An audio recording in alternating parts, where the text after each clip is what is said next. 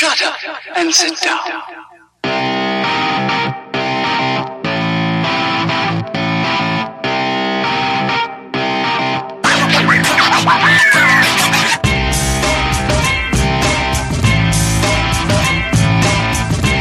You're listening to The Bridge, keeping you connected with all things sports. Here's your host, John Lund. Hello, everyone. You're listening to The Bridge, keeping you connected with all things sports. I'm your host, John Lund, the multimedia sports enthusiast, bringing you this podcast. Well, Freddie Coleman dropped by the show. We'll take a look at what life is like at ESPN Radio and whatever else I happen to have up my sleeve on episode 27 of The Bridge. Greetings and salutations, everyone. Welcome to another installment of The Bridge. And what a glorious episode it begs to be. As we've discussed in the past, sometimes it's nice to, in a way, take a step back from the current sports news if maybe nothing exciting is really going on and have a conversation with someone who works in sports media but has a pretty great story to tell. Now, this week's episode could have centered around the NBA playoffs, which team looks like they're going to make the NBA Finals. We could have taken a look into MLB baseball and talked about a grown man punching another grown man on the baseball field. But it's an honor and a privilege for me to be joined by this week's guest, none other than ESPN Radio's own Freddie Coleman. That's exactly what I was thinking. Now, there's a quick story that goes into this. I actually reached out to Freddie last year, a couple of months after I started this podcast, and I just sent him a tweet asking if he might be interested in coming onto the show. I had a little liquid courage in me for some confidence, and he did respond back and said, Yeah, let's make this happen. So we went back and forth a couple of times, but it never really came to fruition, which I was fine with because I was just starting the show. I was only just getting my feet wet. He would have been the first main guest that I had on the program, and I probably would have stuttered and sputtered through the entire interview. Not saying that I won't do a little bit of that when we actually do the interview, but you get where I'm coming from. But a little over a week ago on Time Hop, I got a message that it was coming up on the one year anniversary of when I had first asked him to come onto the show. So I reached back out to him on Twitter, wishing us both a happy anniversary for this glorious occasion. I had attached the list of the guests that I've had on the show in the past, and he said, Sounds great. Let's make this happen. We exchanged a couple messages, and here we are. What's also a little humorous is that he happens to be on vacation this week, so I was busting him a little, saying, Well, you didn't have to take your vacation just to prepare for my show. I mean, you never know what you're going to expect on the bridge.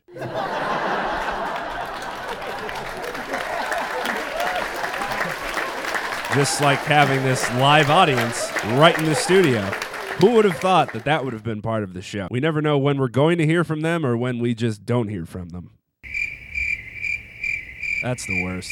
Anyway, it's a pretty fascinating story of how Freddie was able to go from graduating with a mass communications degree from Mansfield University in 1987 to becoming the program director at an oldie station to moving his way around upstate New York, continuing to work in radio, doing some work in sports as well, and eventually just being in the right place at the right time to find your way to ESPN Radio. Now, I don't know if it's because his show is on a little bit late in the evening on the East Coast. You might be coming home from work late, you're tired, you can't wait to just roll into bed. But whenever I listen to his show, he just has a way of making you feel at home. It's like you're sitting next to your buddy at a bar, just having a conversation about sports, but at the same time, you're getting educated, you're getting his opinions, you're learning more about a current sports topic, and you're leaving the conversation better than you were when you entered it. It also might help that he has one of the greatest radio voices that you'll ever hear, and you'll get a taste of that during our interview. I don't necessarily want to say he's the Barry White of sports talk radio, but I'm just going to let that out there. And if you guys want to run with it, you feel free to run with it. I know it's big shoes to fill. It's quite the responsibility, but I'm just throwing it out there. I'm also not quite sure of how many listeners actually know who Barry White is, but that's for another day. Anyway, for this week's show, all you need to do is sit back and relax and just let Freddie take you through his story from the early beginnings in radio to getting his own show on ESPN, to develop the brand of the show, to develop what the show is going to be all about, and to continue to keep listeners engaged with the show and have it continue to be as successful as it is today. Because we know in the world we currently live in, people want their news now, and if they can't get it where they are, they'll go somewhere else to get it. And it doesn't necessarily matter where that source is or where it comes from as long as they get it immediately. And one of the challenges of sports talk radio is that there's so many outlets for people to go to to get their sports news, whether that's in the radio on their car, whether that's in satellite radio. They can find their news online. They can listen to sports podcasts on iTunes like mine. They can find whatever they want to find anywhere, and it's difficult to be able to have the personality and have the show to keep people consistently engaged. And Freddie Coleman's been able to do that. If you'd like to follow him on Twitter, he can be found at Coleman ESPN. That's C O L E M A N E S P N. He's a great follow. He keeps you updated with his show as it's happening, and he provides you some motivational quotes throughout the day before that to give you some engagement throughout the entire day. But rather than have me continue to ramble about his life, perhaps we should turn things over to him and have him tell his side of the story. So without further ado, here's our conversation. We're here with Freddie Coleman. He is the namesake for the Freddie Coleman Show on ESPN Radio, weeknights from 11 p.m. to 2 a.m. Eastern Standard Time. You can sometimes hear him on the weekends as well and see him on ESPN and ESPN2. He's been kind enough to come onto the show. How you doing today, sir? I'm doing good, John, my friend. How are you, partner? I'm doing well. You're on vacation, taking a little easy time off, and you're kind enough to come on to my show during your vacation. So, what more can you ask for? I couldn't be happier. well, I appreciate you having a chance to want to talk to me because I've been looking forward to this. So I know we're going to have a lot of fun, and everybody hopefully gets something out of it. So that's been the best thing about this. People are going to learn a lot. We'll just see if I can take us there. Before I, before I get into the radio show itself, I wanted to turn things back a little bit to your days at Mansfield because, like most young adults in college, unfortunately, in some circumstances, that's when you have to pretty much make your decisions on how you may want to live your life, what paths you want to take. I know you were a football player, wide receiver, and you also did some work, sports editor for the school newspaper, some TV stuff, worked with the radio station for your mass communications degree. I won't tell anyone the year in, in case they might think uh, you might be a little younger. But when did you really know that that was something that you wanted to pursue a career as far as the broadcasting sides of things were concerned? And when did you really decide that was the path that you wanted to take for your life?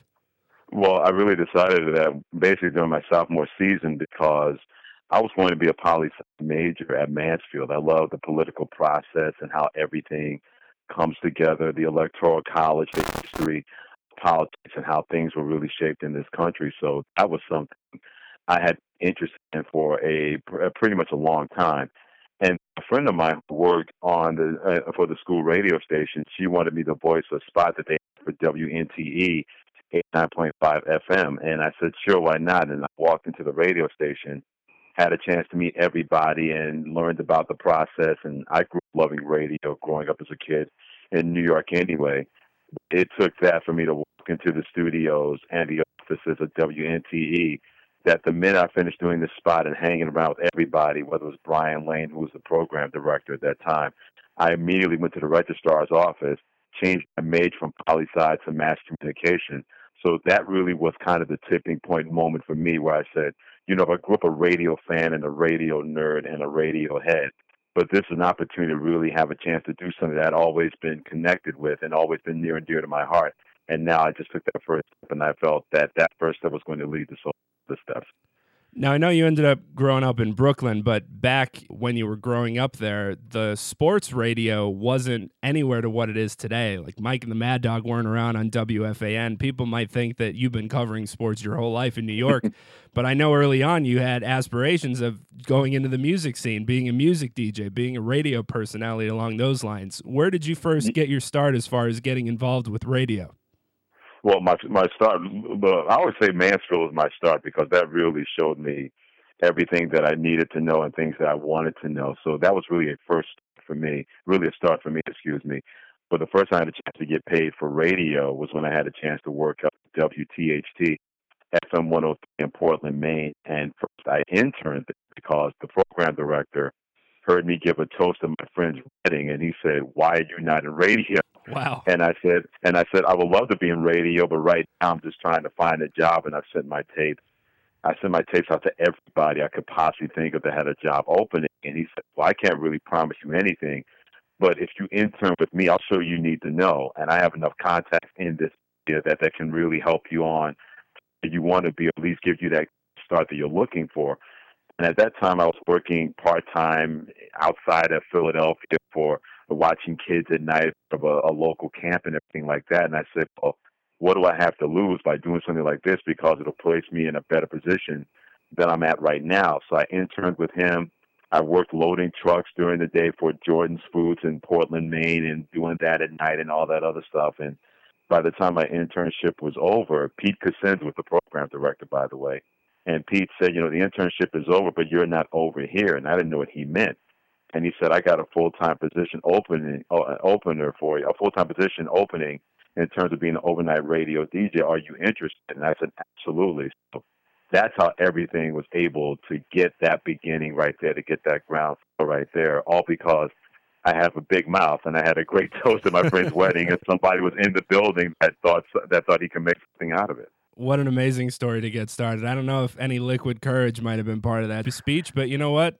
Everybody has to do their little thing, and that's a that's a great way to get your foot in the door.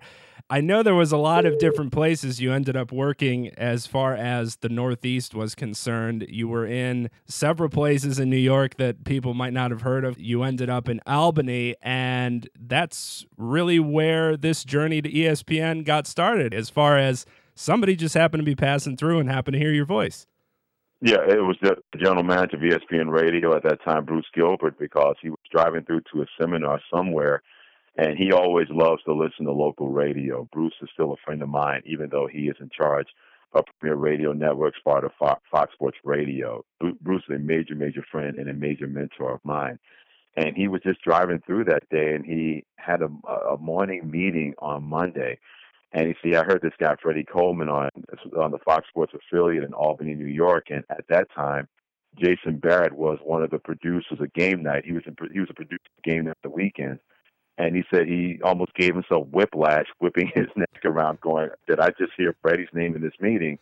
and Bruce said, "I wish there was a way we could get in contact with him." And Jason raised his hand and said, "I know how to get in contact with him. I have his cell phone." And Bruce says, "Can you call him?" He goes, "Absolutely." So Jason called me that Monday, and at that time, I'm doing Monday through Friday up in Albany, New York, and the Capital District area. It's such a great area to work in, to play in, to meet people. It's one of my favorite, favorite places to go back to and visit.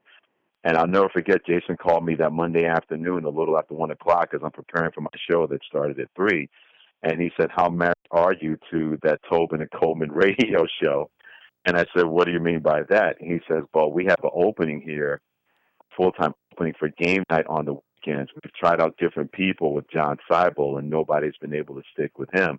And Bruce heard you and wanted to get in contact with you, so send me your stuff.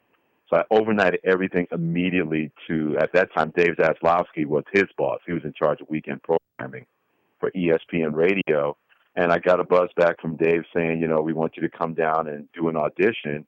And I, I was able to go down and I did it on Saturday and Sunday, the first show I ever did on ESPN radio was with John Seibel and Sean Salisbury, and I had so much fun because they made me feel so comfortable and so welcome. They always told me uh, from the initial from the initial that you have to be yourself because that's what got you here in the first place to get an audition. And I'll never forget one of the producers also on that show, Jeremiah Crow, another friend of mine. And I, someone told me this later. Jeremiah walked in midway through the show and said, "Hire him now. Hire him before he gets away with somebody else." And so Dave, after the show was over, I didn't know how I did, but I figured, you know what? If I didn't do well, fine. I was still ahead of 99.9% of the world. And Dave says, "Can you come back and do it next week?" I said, "Well, I have to take a day off from here to do this. If I do it again next week, someone's going to get suspicious Right. up in Albany. But I can do it in two weeks, and then we'll see what goes from there." And they kept bringing me back every weekend. And June of that year, in 2004, Bruce Stewart offered me a contract, and I've been at ESPN Radio ever since. As they say, being in the right place at the right time goes a long way. And that's one of the things I love about your story is that's happened two or three times and it's worked out quite well in each circumstance. How long were you with Game Night and how did you start moving through the ranks, if you will, to end up getting to where you currently are in this position? Well, well, game night. I tell people all the time it was a six hours, a six hour fool's paradise because when you're doing six hours of radio, right about that third or fourth hour, John, that show can get pretty interesting when you're loopy and you're full of sugar Right. or, or you're full of caffeine, whatever that is. And so we had so much fun doing that. And I did game night for about five years before they decided, look, six hours is way too long for one person, two people, three people to do a radio show, especially when listening habits completely are always changing and always going to be fluid in our business. So all of a sudden it went from game night for six hours, then game night to four hours. And then the powers that be decided that, you know what, people gravitate to people whose names are on the show, whether it's one person, whether it's two people, whatever that is. So that's when game night went away, and then they had SportsCenter tonight because SportsCenter they felt would be more of a catch-all for people to pay attention to radio. Then they said, well, that's not working. And then back in 2012, that's when I finally got a chance to have the Freddie Coleman show, which at that point I was doing on weekends, on Saturdays and Sundays, in Right. addition to doing SportsCenter tonight, Monday through Wednesday. And they said, you know, it's, you, you've earned it. You've earned the opportunity to do a Monday through Friday show. And that's how that all came about. So, in a position like that, not only are you doing radio for the people that listen around, ESPN is well known for syndicating their programs. So, not only are you just around Connecticut, the surrounding areas, you're in homes all the way in the West Coast, all throughout the United States, even at NEPA where I am. Were you a little Mhm. nervous for that first show when you had this syndication? You knew you were going to be broadcast to millions of people? No, I, I guess I got over that nervousness the minute that I auditioned on ESPN radio because I figured if I could deal with that, dealing with an audition on national radio, then I can deal with anything. To be honest with you, so I really, I think, I always figured that if I could get my name on the show. I had a pretty good idea how to make that work and how to have a show work that way. So I think whatever nervousness I had was completely out the window, mainly because I felt I had a pretty good idea of how I could make that work and how to really engineer a radio show that would be informational, that would be educational, that would be entertaining, but more important than anything else, a show that was always going to start as a baseline of having. Since I had eliminated itself the minute that I had to audition on national radio back in 2004. Now, I don't know if it's because your show ends up being on a little bit later at night, but one of the things I really love is it just seems like you feel at home behind a microphone. You make us feel like we're sitting next to you at the bar, just talking about sports like you would with your buddies. How would you describe your approach as a sports broadcaster? Some of the things you've tried to bring to your show every night to keep it as successful as it's been. Well, one of the things I always tell people that as much fun as you think that we're having, we're having a lot more fun than that because I wouldn't want anybody to think that I don't like what I'm doing because I clearly love what I do and I always want that to radiate no matter who's listening or no matter what they bring to it. It's always going to be for me what I'm going to bring to it and I can go from there. So one of the things about our show that is very unique is that we set the news where, where everybody else is going to talk about the next day and that's always been a hallmark of our show is that when you hear something the next day, we've already talked about it and discussed it because that's where everything happens. And and we're one of the few shows outside of Mike and Mike in the morning that's cleared in every major market in the country. Right. So you, you're going to hear us in New York. You're going to hear us in Los Angeles. You're going to hear us in Chicago. And whatever platform is there, whether it's an app or online or, or Sirius satellite radio, we have a lot of clearance that a lot of other shows don't have throughout the day other than Mike and Mike in the morning. So I want anybody to listen to me when they listen to say, okay, I don't have to question what that he does not enjoy what he's doing because he really does. Whether you agree with me or disagree with what I have to say, I'm completely okay with that. I wouldn't want anybody or everybody to agree with what I had to say because no one is that smart or that brilliant. But that's the one thing I always want people to take from that show that no matter what, you're always going to get 100% of me. You're not going to get any less than that. And that can be good or bad depending on who you talk to what is the typical day like uh, as far as when you sit down with the producers and start figuring out what you guys are going to talk about? I know sometimes you even periscope that, so we're brought right into the studio with you guys to see what you're discussing, what's going to be on the fire. But how is a typical night as far as when you decide what you're going to be speaking of or how you might want to move the show along? Well, we have what we call our gladiator yay or nay board, and what we do is that we have a whiteboard and we have that kind of presence in our studio where we throw as many ideas that we've been able to think of through the day. And my producer, Stash Sankey, and I are always texting each other, sending notes to each other. What about this? What about that? Did you see this? Did you see that? So by the time we get together about anywhere from three and a half to three hours before the show, we put everything up on there. Okay, what do you think about this idea? Then we have what we call the gladiator Roman Roman Coliseum moment where we give the thumbs up or the thumbs down. And believe me, plenty of things I think that I should talk about where people go, nah, that's not a good idea. You might want to leave that alone. So that's how we prepare everything. And we always want to make sure we're on top of many things as possible. And we don't want to miss anything. Even if something is really cool and really funny, it may only have a 60 second shelf life we can put it out there really quickly and make that work if somebody has never ever had a chance to hear about that story. So that's what we that's what we do. That's how we've been able to plan our show and make that work.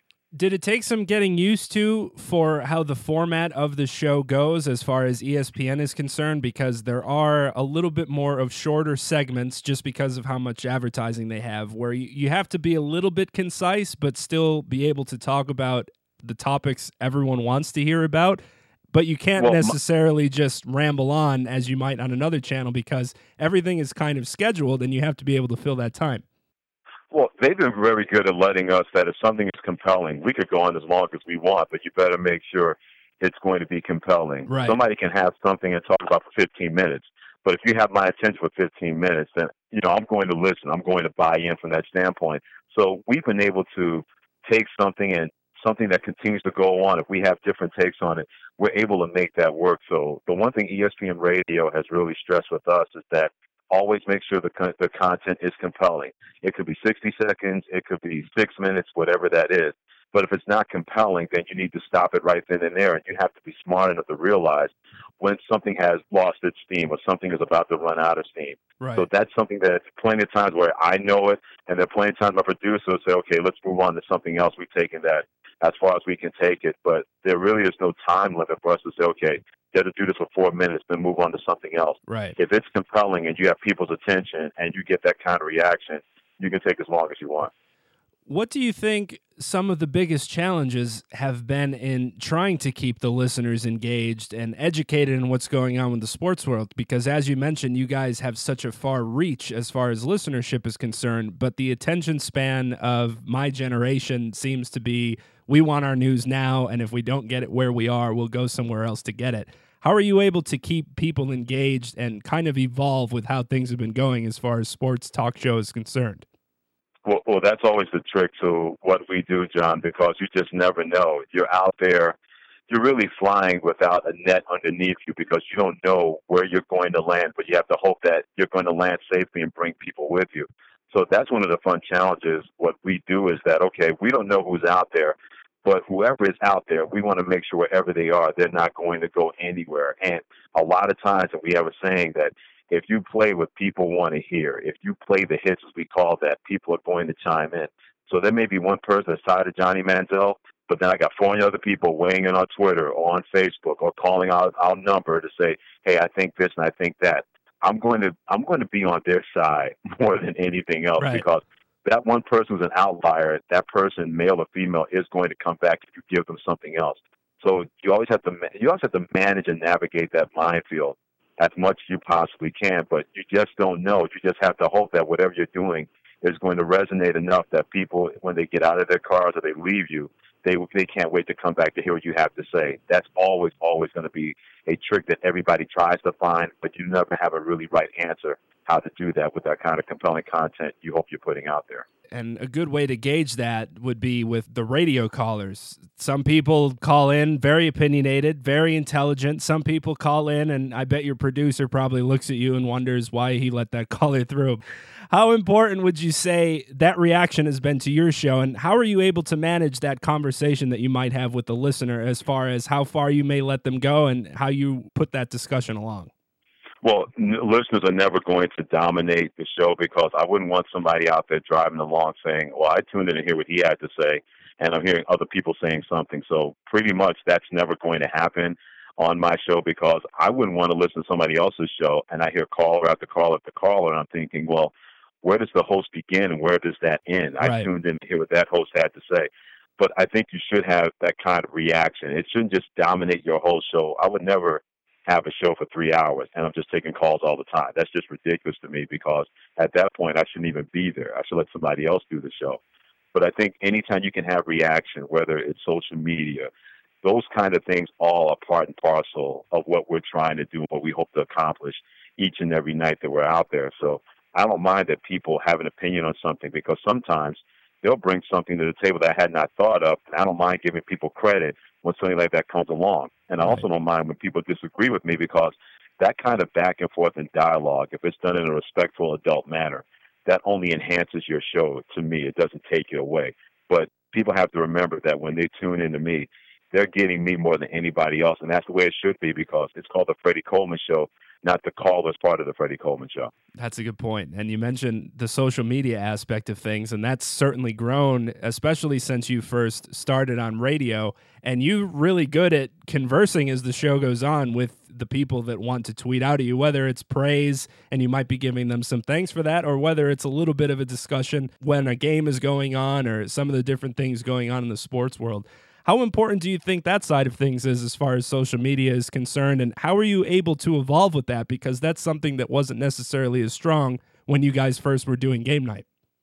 Well, I tell you what, it's been a godsend because anytime, and even if it's the silliest tweet in the history of mankind, sometimes it's good to call people out to let them know how silly that they're being when it comes to something like that. But I think social media done properly and done intelligently is always going to be a boon to what you're trying to do. And it doesn't matter if it's radio, TV, whatever that is. And you're always going to have what I what I call those Twitter Nazis out there, those Twitter gangsters that always believe they know more than any anybody else, but Right. they really don't know anything.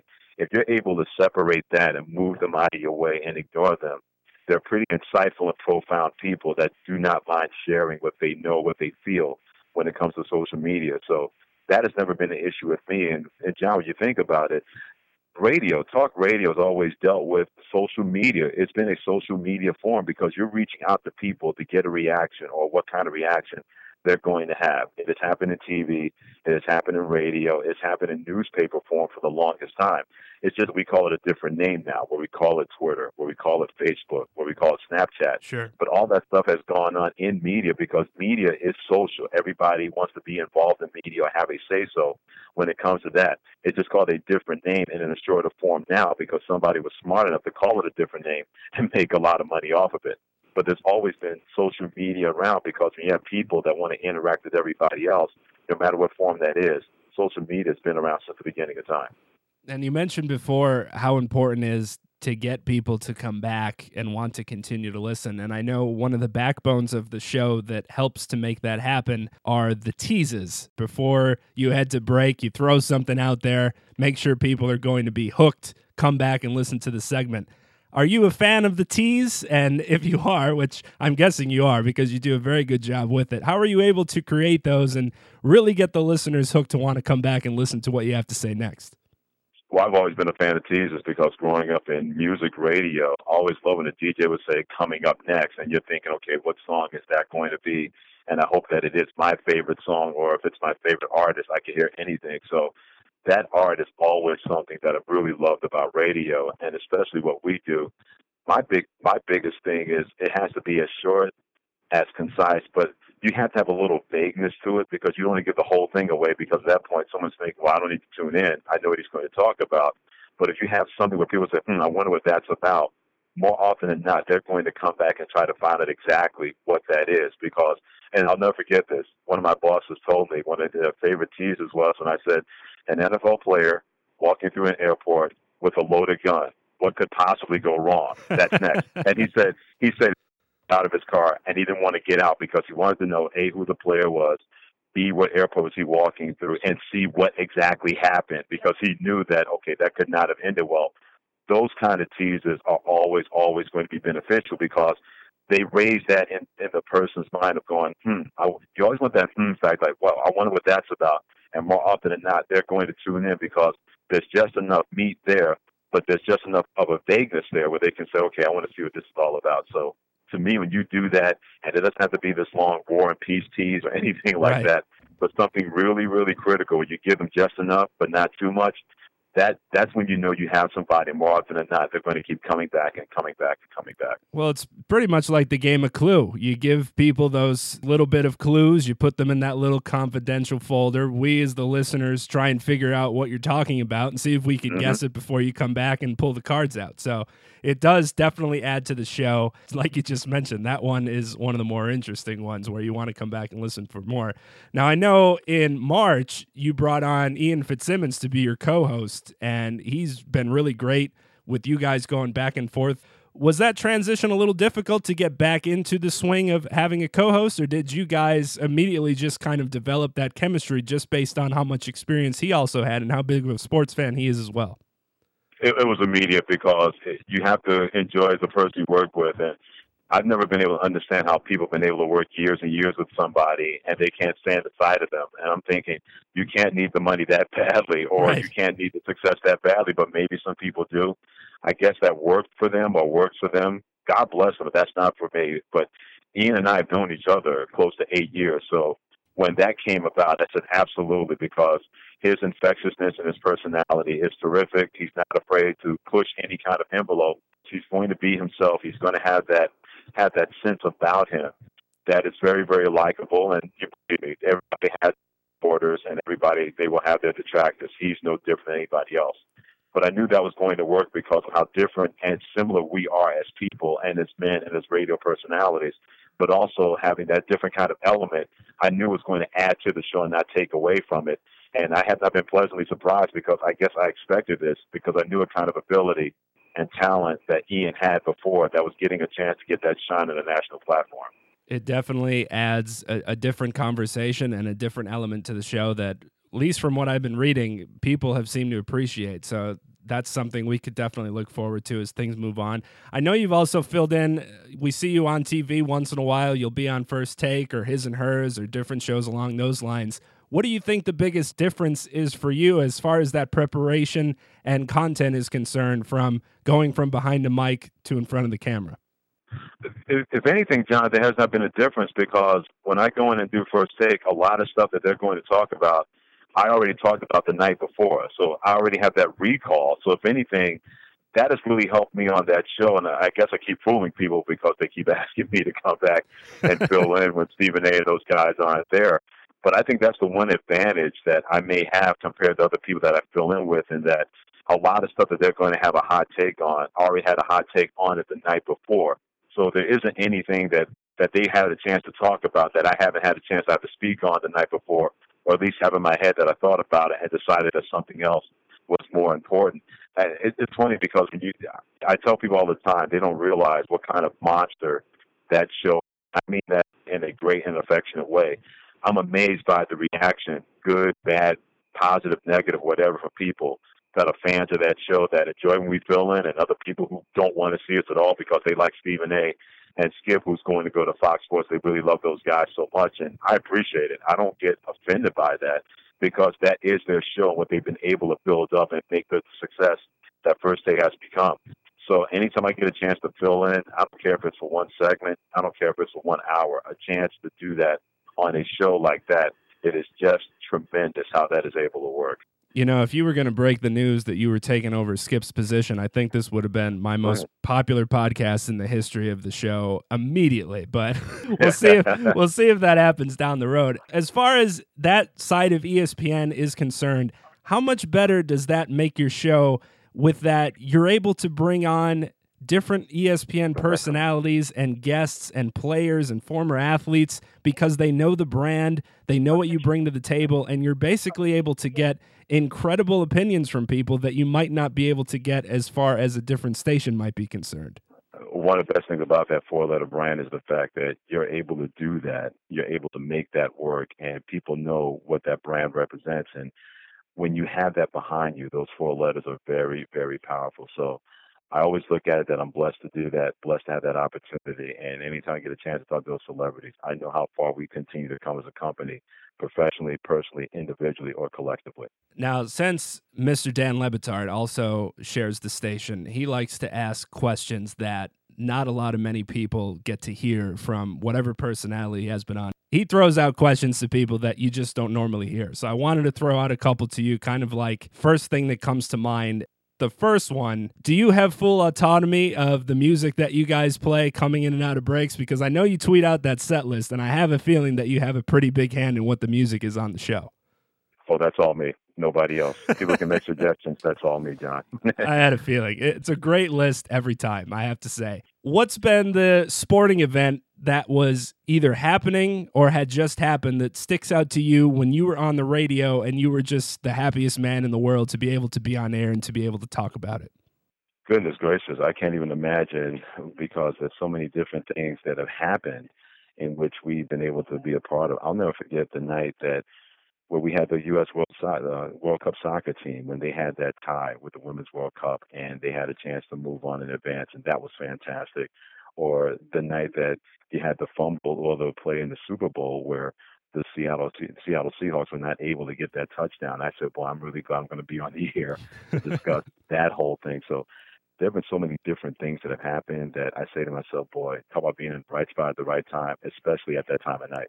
Have you ever been stopped walking anywhere or doing anything and asked by someone to just have them hear your voice? Have you read something? Have you just say something? It's funny because a lot of people, because I'm on radio, they haven't had a chance to see my face. So plenty of times they say, boy, you sound familiar. And I go, yeah, I get that a lot from people. And I never give it away what that is. I kind of like keeping that kind of mystery. But there have been plenty of times when my wife and I've gone on vacation where we've been somewhere and somebody say, yo, man, I listen to your show all the time. Or, dude, I saw you on first mm-hmm. take. You were fantastic and everything like that. So you never know who's out there listening. You never know who's out there paying attention. But I'm grateful for anything. And the, the quick story for you one of the biggest things I always learned about people listening. I'll never forget when I first got to ESPN radio. And at that time, I was filling in on the Sports Bash when Erik Kuselias used to do the show. And I had Mike Golic come on to talk about retired athletes not getting the proper respect from the current NFL players and the NFL Players Association. So Golic and I having this great conversation, and about five minutes in, Amanda Brown, who was the producer of the show at the time, she goes, um, Gene Upshaw is listening to the conversation, and he wants to weigh in. And Gene Upshaw at that time was the leader of the Players Association, and he and Mike Golic had known each other for years, and they had a great just going back and forth about what was right, what was wrong. You're wrong here, you're wrong there, you're right here, you're right there, and it just went off for 15 minutes. And one of our managers, Pete Giannassini, came in. He says, "Don't worry about the commercial break. Just go right past it. It's, it's too good to go to a commercial break." And it was so compelling for 20 minutes, and there was a mutual respect. They said their goodbyes, and Mike said, "Man, Flay, that was pretty cool." I said, "That was fantastic for me. I was tasty pudding when that went on." so you just never know who's out there listening, who's out there paying attention, and that to me crystallized everything that I've always thought about our our media form, whether it's radio, TV. You just never know who's out there paying attention. Has there been a subject recently, or maybe even in the past, that you just ended up getting sick of talking about that you had to keep revisiting day after day, and it just got to the point where it was like, man, I cannot wait for something else to happen because I'm sick of this. The Deflategate. I mean, our national nightmare has, Has to, to be, be. over. I mean, here we are, John, now a year and a half almost, and we're still having a potential discussion about footballs being deflated when you had two entities whose egos were out of control when it comes to Roger Goodell and the National Football League and Tom Brady and the New England Patriots. How hard would it have been for Roger Goodell to say, dudes, we know what you were doing, knock it off or else? And or the Patriots saying, man, we didn't know what was going on. We shouldn't have done it. We understand it. We're sorry. We won't do it again. I had to pay the fine, come to agreement, shake hands, and walk away. Instead, they're talking about getting the Supreme Court involved. I'm thinking, don't they have more important things along the lines of taxes, school system, you know, money, Right. not worrying about deflating footballs? That is one story that if it ever goes away, and I hope that sooner than later, then I'm going to be so glad to never ever talk about that. And even when it comes up, if a decision comes up, I'm not going to give it more than two minutes of my time if I have my way because this has gone on long enough with people that are adults that are supposed to know better, but they're acting like children in a sandbox because somebody has a bigger pail and a bigger shovel than somebody else. I had a feeling you were just going to put a response on your soundboard, and whenever anyone just brings it up, just have your producer hit the button, play the recording, because I know your stance hasn't changed for the last year and a half or so, and it's just something that people continue to ask, and it's like, do we really have to do this again? I mean, how many times can we beat this against the wall? Yeah, and, at a certain point, when did you just give it up if you're both? And apparently, both of these two have come too far and have dug their, t- their trenches too deep to think they're going to back down now. And I understand it, but it still doesn't make any sense if you have a brain in your head that allowed it to get to this point and get this far. If you're Tom Brady and the Patriots and the National Football League and Commissioner Roger Goodell. Nobody circles the wagons in sports talk radio quite like the National Football League. They're always in the news. Is there a time in the sports year that you don't necessarily look forward to as far as the content not being as strong? Or is this a 24 7, 365? You're going to be able to find something to talk about no matter what time of the year it is? Oh, our format's like Denny's, John. We're always open. We always have the Grand Slam. We always have, we always have the Moons over My Hammy Be ready for anybody to consume. There's no such thing, especially now when sports talk radio continues to increase listenership. It continues to do big business. A lot of stations are changing formats to get in on the sports talk radio gold mine. That seems like that track is never going to run out, no matter if it's national or no matter if it's local. So there's no such thing as a down period because as and we say this all the time on our show, somebody out there is always doing something, whether it's good or whether it's bad. But somebody either on the field or off the field, they're always doing something. So immediately you're always going to have a base of something to talk about or a base of something to discuss that a lot of people either want to hear or want to pay attention to or want to get your insight on. So there's never been a day, and I'll never forget when Nick Saban decided to leave LSU to go to the Miami Dolphins. He did that on Christmas Day, and you would think that's the one day where nothing's going on, where there are no games going on at that time. There's nothing that a lot of people are going to be interested interested in outside of the NBA, and he did that. So if something like that can happen on Christmas Day, then every day is always going to be up for grabs, especially in our format, because somebody, one way or the other, is always going to be doing something. Has there ever been a guest that you would view as one of the best guests you've ever interviewed? Not necessarily for the content that they had to say, but just because of how you might have viewed them as an athlete or what they might have meant to you. I know you've spoken before about the hero worship that is in athletic culture and that if you really want heroes you should be looking in the home and in your school and in the people around your community and not with athletes that wouldn't be able to recognize you in a crowd. But are there a couple names that stick out to you when you were interviewing them and just thought wow i can't believe i got the chance to speak to this man well one guy was terrell owens. I'll never forget when he came by last year and with him you don't know what to expect. You're going to expect the brutal honest truth whether you want to hear it or not but he was open to any question that I asked him. And I didn't hold any punches back Right. with anything with him, and he didn't hold anything back either. And it wasn't one of those adversarial conversations. It was nothing like that. And I think the one thing that probably put him at ease with me, but he knew I was going to be tough with him when I said, I'm more interested in the person than the player that played football. I said, How are you doing right now? And it just seemed to relax him. So when I asked tough questions that he knew was coming, it was really, really cool to hear his responses and his truth according to him. So that was one person that whatever misconception I might have had going into that was completely thrown out of the window because I said, okay, I don't have to, or, I, or other people don't have to like what he did or how he went about things. But he's his own person. He's never backed down from that. And if anything, I have more respect for him than those who try to be tough and act tough and aren't tough when, when that comes right down to it. So that's one person that jumps out to me. Another person is Lil Wayne, the rapper. And I'm telling you, I tell Yes. people all the time, he may not be the biggest person in the world, but his voice is deep like the late Bobby Womack. Has an incredible speaking voice, number one. But number two, his sports knowledge is just unbelievable and not just about his teams. And I, I said, "Have you ever wanted to do this?" And he said, "Nah, you got to get up early in the morning to do this kind of thing. That's not for me. Get up early in the morning. It's not my kind of thing."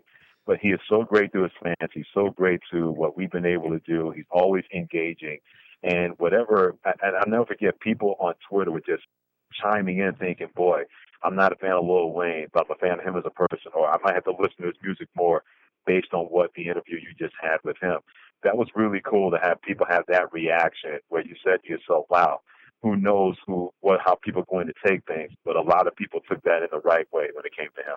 Was there a sporting event that you've ever been invited to or have gone to because of your work with ESPN Radio? Did they send you to cover something that you might not have been to that ended up being an amazing sporting event? The NFL draft. When I had a chance to do that, and I was there the first time that they went from weekends to doing it during the week, and I had done it the previous two years when it was on Saturday and Sunday but John, it was just a great and different energy. I'll never forget walking in the Radio City Music Hall on that Thursday, and it just felt like it was an entirely, entirely new draft. And just, just feeling the atmosphere and feeling the air in the building and the people out there, just could they couldn't wait for something like this that had never been thought of before. And it shows, like you said, the NFL they know they know exactly what they're doing when it comes to marketing their product and pushing their product out there their thought process and they let everybody know that we're a prime time sport. We are a prime time league. Why are we not in prime time with the signature event? And having a chance to be a part of that, being a part of history that first year, and talking to Roger Goodell and talking to Cam Newton and those guys, it was unbelievable that I had a chance to be invited to that. And usually people are watching TV, they're watching the draft, so I know radio ratings are not going to reflect that.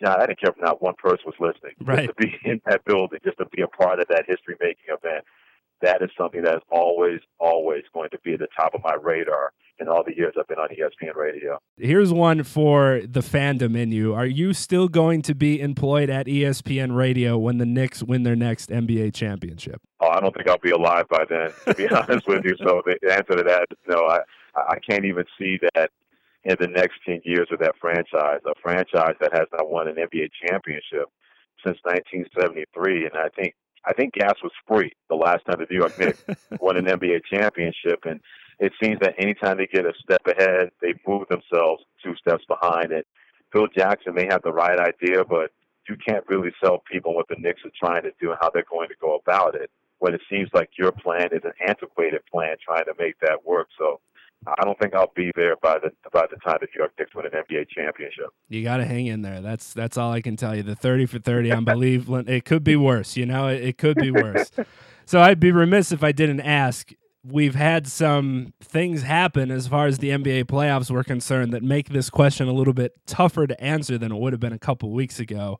Between the Thunder and the Warriors battling it out to see who makes it to the finals, it looks like Cleveland is on the fast track. What do you think is going to end up happening in the next couple of, well, I shouldn't say a couple of weeks. It's going to be about a month before we finally get to the finals. But how do you think things are going to fare? Do you think we're going to have a rematch of last year, or can this Thunder team continue to make history and end up getting to the NBA Finals?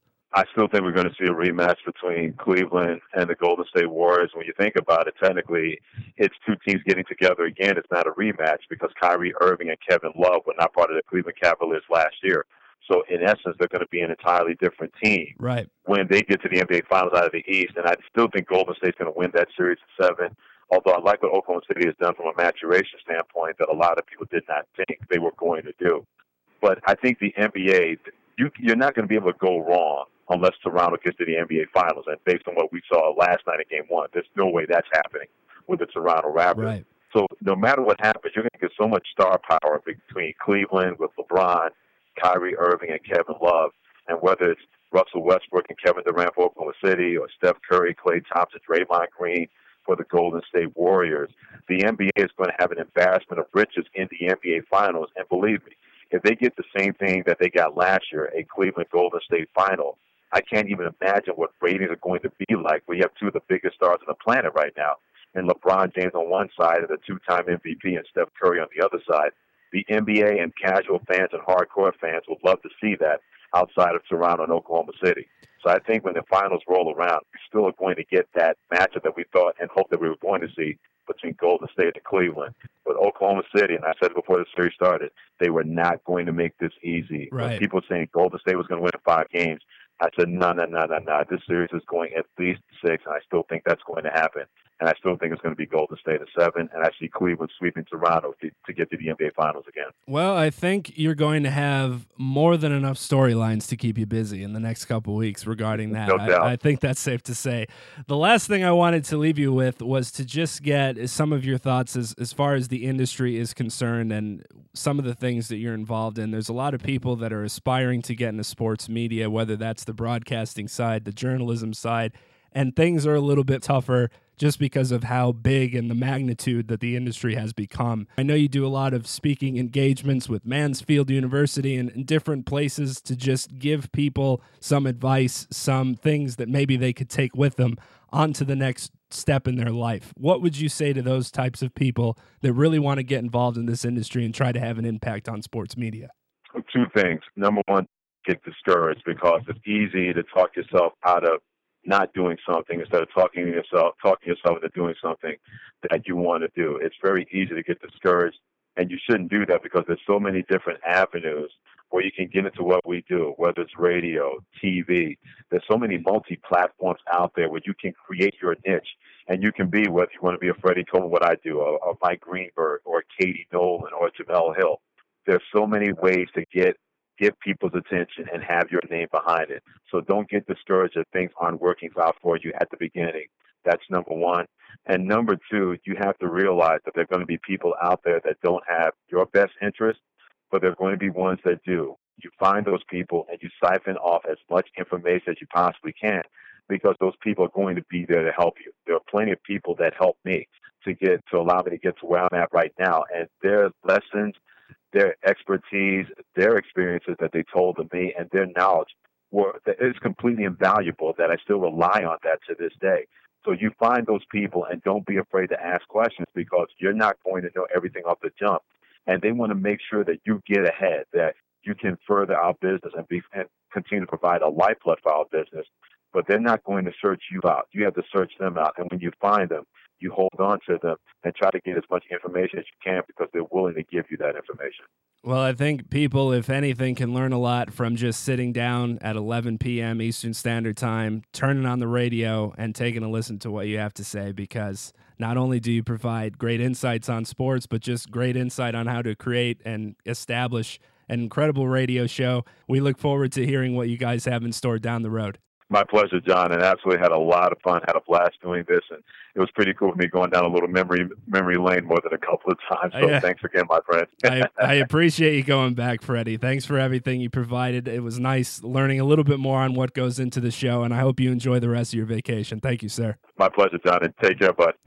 That's going to do it for The Bridge. You can listen to this show and all previous shows on my website at www.lundinbridge.com. That's L U N D I N B R I D G E. You can also follow me on Twitter under that same handle at Lundin Bridge. You can also find this episode and all previous episodes over on iTunes by searching for The Bridge Sports Podcast or by searching for John Lund under artists. And for all you Android users, you can also find The Bridge over on the Stitcher app. On the next episode of The Bridge, perhaps we will discuss the current goings on in the NBA playoffs and which teams seem to be on a path to meet each other in the NBA Finals. We could also take a look inside the MLB and see if there's been any more fisticuffs or whatever else I happen to have up my sleeve. On The Bridge, keeping you connected with all things sports.